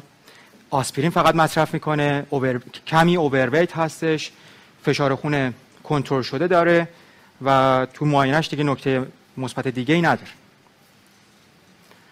لب تستاش بجز یه دی درجاتی از دی که وجود داره نکته مثبت دیگه ای وجود نداره. به حال مطمئنا دی... دیابتی نیستش ایکیجیش مطلب خاصی نداره. فقط نکتهش همین چیزی که توی اکو یافت شده یه mild dilation ascending aorta براش تشخیص داده شده و مهمش همین dilated abdominal aorta است که 4 و 48 میلیمتر براش تشخیص داده شده. خب ما اول یه مرور به حال کلی می‌کنیم سریع روی مسئله به حال آنوریسم آورت شکمی. تمام صحبت ما این جلسه در مورد همون یه قسمتی که highlight شده یعنی ما ascending aorta arch و descending thoracic رو به skip می‌کنیم. و میریم سراغ abdominal aorta یعنی قسمتی که زیر renal artery هستش و بعضا iliac هم درگیر می‌کنه. در مورد تعریف خدمتتون عرض کنم تعریف خیلی ساده است. تو اکثر guideline ها تعریف مشابهی دارن. اینکه abdominal aorta diameter نرمالش که تقریبا دو سانت هستش به حدود 3 سانتی متر برسه یا یک و نیم برابر سایز نرمال برسه. البته سایز نرمال پیدا کردن ممکنه سخت باشه به خاطر اینکه اکثرا diffusely آورت درگیری داره و بعضا توی guideline ها هستش که اشاره می‌کنن 50 درصد افزایش سایز نسبت به suprarenal اگر ما توی infrarenal داشته باشیم به معنی اینه که مریض triple A دوچار شده. به صورت کلی ما بیمارانی که باشون مواجه هستیم triple A آقایون هستن آقایون مسن هستن و ما حتی توی مراکز referral هم به ندرت کسایی داریم خانم داریم که به حال براشون تشخیص triple A مخصوصا توی stage های بالا که منجر به intervention باشه ما با اینا تشخیص خیلی کمتری از اینا رو داریم و به حال اکثرا هم این مریضا سیگاری هستن که تو اسلاید بعد بهشون اشاره می‌کنه. و خوشبختانه میشه گفتش به از نظر technical اکثر اینا infrarenal هستن و اکثرشون هم, هم فاصله قابل قبولی دارن با renal artery که همونطور که خیر عرض کردم خدمتتون از نظر technical برای ما مهم هستش. پاتوفیزیولوژی به حال هم میشه گفتش پیچیده دارن هم ناشناخته دارن ولی سه جزء اصلیش توی ایجاد triple A افزایش proteolysis هستش التهابیه که توی عروق اینا وجود داره و یه جزء مهمش هم اپوپتوز vascular smooth muscle cell ها هستش. این تو این اسلاید به شیوع این بیماری توی جمعیت می‌پردازه. به حال توی مطالعات مختلفی که توی کشورهای به حال صاحب نام از نظر تشخیص screening و درمان این بیماری وجود داره ما range حدود دو درصد تا پنج درصد از نظر prevalence داریم. همینطوری که مشاهده می‌کنید دو تا قسمت داره این موضوع. یکی اینکه هر چقدر سن بالاتر میره مخصوصا بالای 65 سال بالای 70 سال به ناگهان شیوع بالا میره. و همینطور توی مردان خب بها شیوع خیلی قابل توجهی داره. همون دو تا موضوعی که توی screening برای ما اهمیت پیدا می‌کنه. همونطور که خدمتتون عرض کردم یه range حدود دو درصد تا 5 درصد توی آقایون حتی غیر سیگاری بالای 65 65 سال برای این بیماری در نظر گرفتند.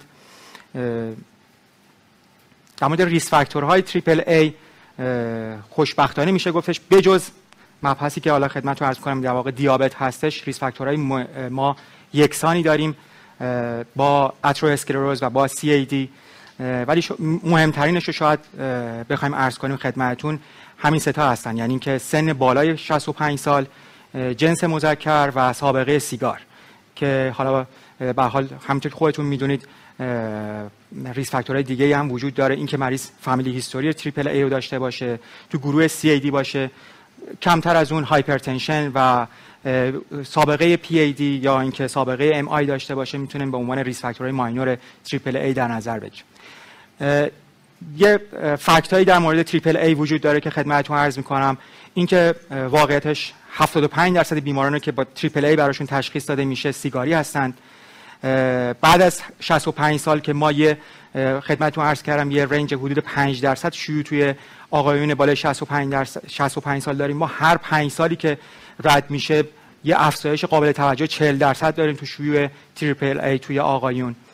و اینکه ما شیوع triple A توی آقایون به حال 6 برابر نسبت به های همسن بالاتر هستش. و اینکه یه تفاوت دیگه هم که وجود داره توی سفید پوستا هستش که بیشتر مستعد به trip به ابتلا به بیماری آنوریسم آورت شکمی هستن.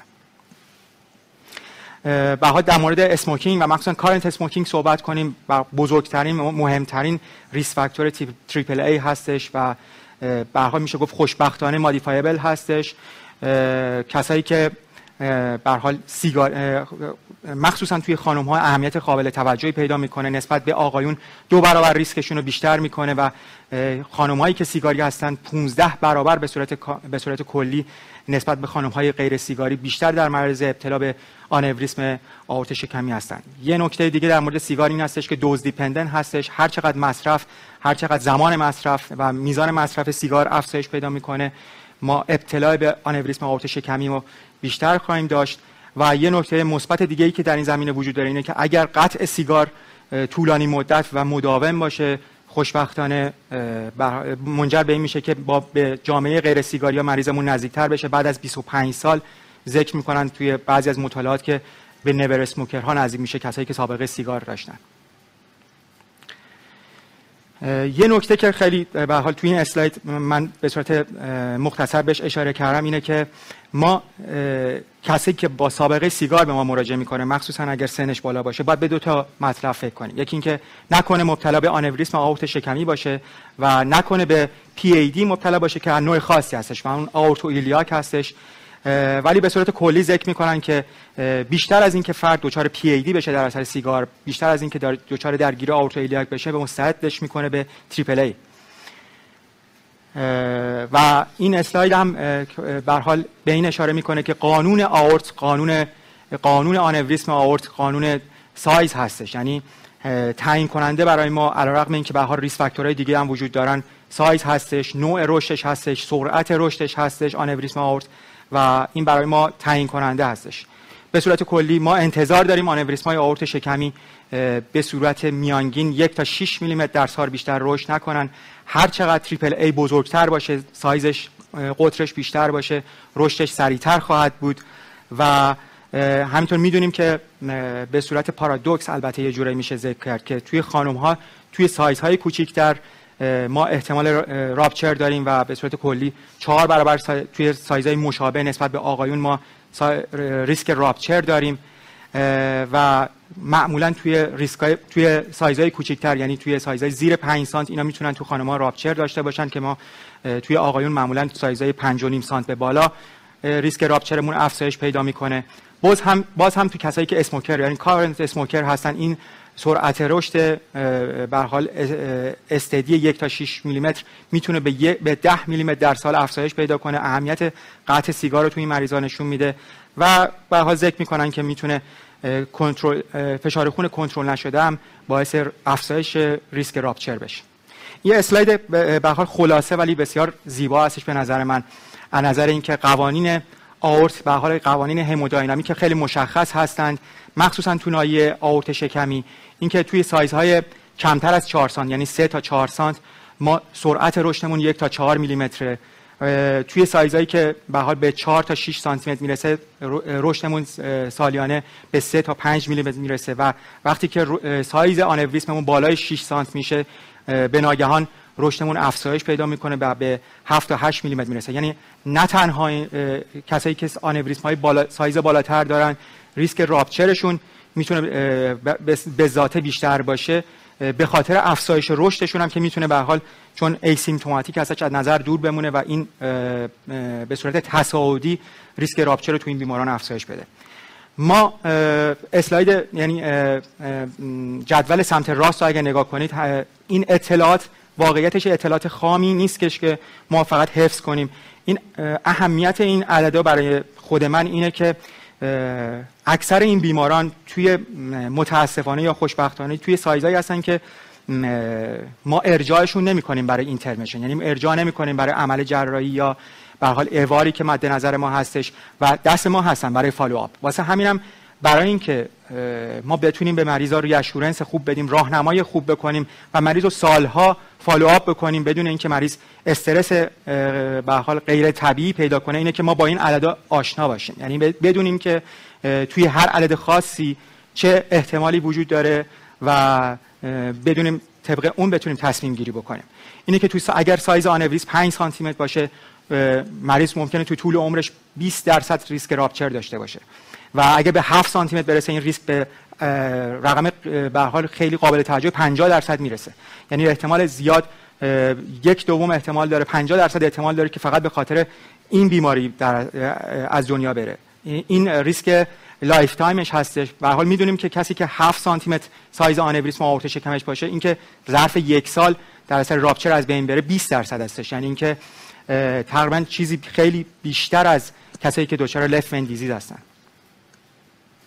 یه نکته که توی اسلاید قبل بهش اشاره کردیم diabetes mellitus هستش. یعنی که بیمارانی که دچار دیابت هستن به صورت paradox ولی البته شناخته شده که اکثرا معتقد هستن که همینطور هست این بیماران یه حالت protective در, در مقابل هم رشد triple A دارن هم rupture triple A دارن که به حال مکانیسم های محدودی پیشنهاد شده واسه این حالت. شاید بیشتر برگرده به قانون لاپلاس و stiffening که, که توی جدار آورت این بیماران وجود داره و یه protection ی در مقابل رشد و rupture ایجاد می‌کنه و به حال میشه بهش اشاره کرد.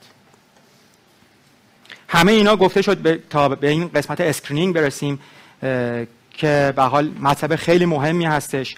اینکه من برای اینکه زودتر اسلایدام به حال بتونم همه اسلایدامو بهش برسم شاید من کمتر وارد حاشیه و جزئیات بشم. اینکه توی کشوری مثل انگلستان که guideline بسیار مشخصی داره برای آنوریسم آورت برنامه غربالگری مشخصی هم برای این بیماران دارن.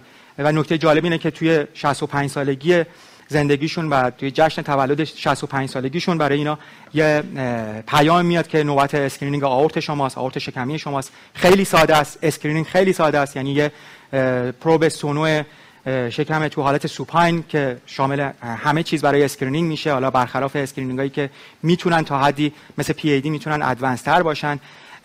و اینکه اگر مریض آورت شکمی بالای سه باشه به حال وارد برنامه follow up بعدی ما میشه.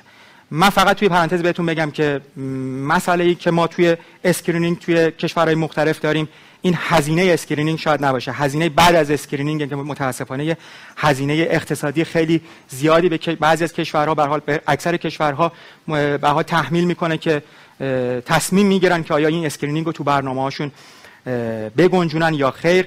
ولی به نظر من یک حق طبیعی هر انسانی مخصوصا توی سالهای به حال میشه گفتش که بالای 50 سال بالای 60 سال که از این حق بهره مند بشه. کلاس یک برای همه مردانی که بالای 65 سال هستن screening بشن نه سیگاری ها برای همه مردان. ولی به همین صورت هم کلاس سه برای خانم هایی توی هر سنی شاید برای خانم هایی که به حال سابقه سیگار دارن ما بتونیم براشون یه یا سابقه فامیلی یعنی family history abdominal aorta دارن بتونیم یه کلاس در حد 2 B ببینیم. یعنی همینطور که برای آقایون بالای 65 سال کلاس یک میشه به همین به حال جدیت هم برای خانم‌ها در کلاس سه قرار میدن screening ش و توی اکثر guideline به همین اشاره می‌کنن. guideline مهمی که ما داریم ESVS هستش European Society of Vascular Surgery و خود European که 2019 و 2014 هستن. توی خود European هم اشاره می‌کنه که بالای 65 سال آقایون صرف نظر سابقه سیگار تحت اسکرینینگ با همون متدی که خدمتتون عرض کردم قرار بگیرن. باز هم این اسلاید خلاصه که اشاره می‌کنه که به هر حال کسایی که آقایون بالای 65 سال و مخصوصا توی range 65 تا 75 سال سود قابل توجهی می‌برن از screening و mortality تو اینا به صورت قابل توجه کاهش میده و به همین صورت screening توی خانم ها به هر حال cost effective نیست. مرحله بعدی بعد از screening هستش. یعنی وقتی ما بیمارانی پیدا کردیم که آورت شکمی بالای سه سانت دارن. زیر سه سانت کلا خارج میشن از follow ما. کسایی که توی سایز 3 تا 4 سانت قرار می‌گیرن باز هم اشاره می‌کنم کاندید انجام سیتی آنژیو میشن. ولی به همین صورت تو همین بیماران با حالا به حال تواتر مثلا هر 6 به حال هر دو سال یا هر سه سال ما میایم سونوگرافی انجام میدیم سونوگرافی آورت شکمی انجام میدیم. به حال سایز مهم 4 سانت تا 5 نیم سانت هستش. بالای 5 نیم سانت همطوری که توی اسلاید بهش اشاره کرده باید ارجاع بشه به مراکز درمانی. ولی توی 4 تا 5 سانت دو تا مطلب هستش. سونوگرافی ما نزدیک بر نزدیک به هم میشن. بعضی وقتا هر 6 ماه بعضی وقتا هر 12 ماه. و تو همین سایز هم هستش که سیتی آنژیو وسط میاد و ما لازمه که واسه اینا با یه برها پروتکلی سیتی آنژیو هر چند سال یک بار انجام بدیم. presentation واقعیتش مطلب خاصی توی قسمت presentation نمیشه گفت. مطالب کلاسیکی که توی این قسمت وجود داره. اکثرا بدون علامت هستن. متاسفانه incidentally یافت میشن. البته اگر دوچار sudden death نشده باشن. ولی نکات مهمی که ما داریم اینه که ممکنه یه توده ضرباندار تو ناحیه شکم یا groin لمس بشه یا اینکه به خاطر فشاری که روی vertebra میاد اینا یه chronic lower back pain داشته باشن. و همونطور که اینجا اشاره کرده 50 درصد این بیماران ممکنه به صورت rupture مراجعه کنن. یعنی اولین تظاهرشون rupture باشه و وقتی که rupture اتفاق افتاد triad hypotension درد کمر یا flank و یه توده نبزدار یعنی تقریبا میشه گفت اون دو تا مطلب اولش شبیه کسی که دچار retroperitoneal hemorrhage شده. مخصوصا توی آقایون مسن. توی examination هم همینطور هستش. ما یه فقط مطلب مهم هستش که ما از exam تو اینا نترسیم. خطری از جانب ما متوجه بیمار نیست توی معاینه معاینه شکم و البته خب معاینه شکم چندان مطلبی رو به ما اضافه نمی‌کنه. مخصوصا توی بیمارانی که به حال چاق هستن و sensitivity چندان بالای معاینه نداره. این یه اسلاید به حال نظر من خیلی مهم هست و خیلی جالب. به صورت خلاصه خدمتتون عرض می‌کنم. تفاوت triple A هستش با آنوریسمای thoracic. اینکه کسایی که با, ترا، با thoracic مراجعه می‌کنن تو range سنی وسیع هستن. با risk factor های به حال خیلی non-uniform ممکنه سنای پایین باشن. برخلاف triple A که سن بالا هستن اکثرا سیگاری هستن. کسایی که با thoracic مراجعه می‌کنن می‌تونن غیر سیگاری باشن می‌تونن خانم باشن می‌تونن سیگاری یا غیر سیگاری باشن. این نشون میده که اهمیت ژن توی thoracic خیلی بالاتر از triple A هستش. اهمیت سیگار توی triple A بسیار بالاتر از thoracic هستش. و به صورت کلی این که کسایی که triple A دارن به حال کمتر تحت تاثیر بیماری ژنتیکی هستن. بله بله چشم.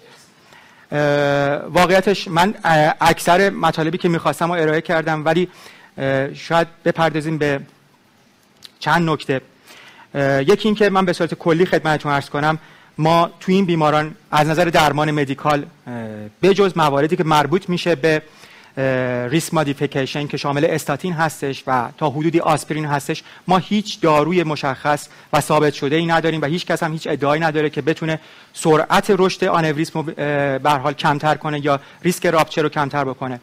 اهمیت بسیار زیاد داره اینکه ما بیماران معرفیشون کنیم به مراکز ترک سیگار چون هم رشد آنوریسم رو کمتر می‌کنه هم ریسک rupture رو کمتر می‌کنه هم عوارض بعد از عمل مخصوصا از نظر ریوی رو کمتر می‌کنه. همطور که خدمتتون عرض کردم هیچ داروی شناخته شده تو این زمینه وجود نداره و داروهای قبلیمون مثل بتا بلاکر ها رو می‌تونیم ادامه بدیم ولی تاکید می‌کنن که قبل از عمل جراحی ما به حال این داروها رو بلافاصله شروع نکنیم یا بلافاصله قطع نکنیم. و نکته مهم اینه که ما threshold elective repair مون اینه که همین تو همین اسلایدی که مربوط میشه به European Society of Cardiology 55 میلی متر برای آقایون. وقتی که آنوریسم آورت بدون علامت باشه. توی خانم ها معمولا 50 میلی متر رو در نظر می‌گیریم. و یه مطلبی هم اینه که اگر سایز یعنی رشد سالیانه آنوریسم بیشتر از یک سانتی متر بشه. ما به حال با کلاس یک ما اینا رو کاندید repair می‌کنیم. به صورت خلاصه risk factor های مشخصی تو این قسمت وجود داره. پاتوفیزیولوژی تقریبا میشه گفتش که ناشناخته ای وجود داره و بعد از اینکه ما این بیماران رو شناختیم و کاندید repair کردیم انتخابای ما یا open surgery هستش یا endovascular یا همون EVAR هستش که همطور که تو این اسلاید می‌بینید هر دوتاشون مستلزم استفاده از device هستن و به حال مقایسه که تو این زمینه وجود داره چیزی که به صورت خلاصه تو دو خط میشه گفتش اینه که intervention به صورت endovascular perioperative mortality کمتری داره. ولی خب به حال reintervention ها ممکنه تو سالهای آینده نسبت به open surgery بیشتر باشه. و به حال هر دوتاشون تو شرایط خاصی میشه انتخاب کرد. کسایی که مناسب EVAR نباشن میشه برای surgery ارجاشون داد و اونایی که به حال از نظر ریسک بالای جراحی مناسب نباشن برای جراحی میشه به عنوان مریض endovascular انتخابشون کرد. خیلی متشکرم.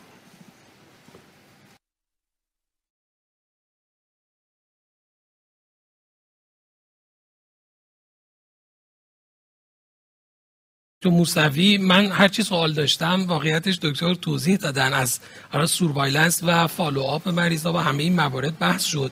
من به خاطر اینکه خب از زمان هم عقب هستیم فقط یک سوال دارم. دکتر موسوی مواردی که thrombotic هستن رو اگر خیلی خلاصه بفرمایید برای یک abdominal aortic aneurysm ی که الان indication surgery نداره ولی thrombotic ه. واقعا خیلی ممنونم. یعنی تنها مطلبی که از presentation من جا مونده بود و بسیار بهش فکر می‌کردم. بسیار به خاطر اینکه case ای زیادی تو این زمینه وجود داره. واقعیتش اینه که فراموش کنیم. یعنی واقع... یه جورایی میشه گفتش که خنده آور کسایی که با حال ذات آنوریسم اینه که mural thrombosis دارن. و به هیچ عنوان به هیچ عنوان شما اینا رو کاندید چیزی بیشتر از آسپرین یا پلاویکس نکنید. یعنی یا کلوپیدوگرل نکنید.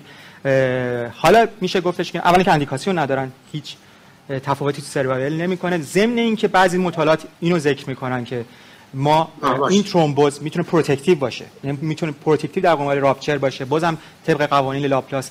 و شما نه تنها سودی به این مریضا نمیرسونید با تجویز آنتی کوآگولان باعث میشید که به صورت تئوریک rupture این بیماران یعنی تسریع هم بشه. پس اگر ترومبوز داشتیم همون سیر استاتین آسپرین و اگر بیمار risk factor داره کنترل risk factor ها ترک سیگار فشار خون دیابت و همه این موارد رو فقط درست انجام بدیم که کار بیشتری هم نیاز نداره. توی بررسی آورت هم خب فکر کنم همه همکاران کاردیولوژیست به راحتی می‌تونن این رو همه تجربه کردیم. آورت رو از proximal آورت که می‌تونیم در parasternal بگیریم قسمت های در حقیقت ascending distal ascending arch و proximal descending رو می‌تونیم suprasternal view داشته باشیم و حتی همون parasternal می‌تونیم نمای thoracic aorta رو پشت قلب ببینیم و نهایتا داخل شکم رو هم همه تجربه کردیم. شاید خیلی کار سختی نباشه. حالا اگر به دلایل غذایی که بیمار استفاده کرده یا با گاز رود محدودی از تصویر نداشته باشیم کار خیلی سختی نیست و با تمرین هم راحتی میشه این کار رو انجام داد. ما با توجه به اینکه از نظر زمان هم عقب هستیم دیگه سوال خاصی هم نداشتیم که من اضافه پرسم یکی دو تا سوالی که بود تو این برنامه من پرسیدم. خیلی تشکر می‌کنم از دوستان و همکارانی که تا اینجا وقتشون رو گذاشتن و برنامه های امروز رو دنبال کردن ما فردا از ساعت ده صبح مجددا برنامه ها رو خواهیم داشت. بعد از پایان این سشن ما اون سشن جذاب یان کاردیولوژیست اوارد رو داریم که در نهایت پایان این سشن انتخاب برنده رو خواهیم داشت به عنوان مسافر بارسلونا و کنگره 2022 ESC خیلی تشکر می‌کنم. آقای دکتر شیشه بار از شما تشکر می‌کنم. در ادامه با شما هم هستیم و آقای دکتر صادقی پور و دکتر موسوی هم تشکر می‌کنم. خدا نگهدار.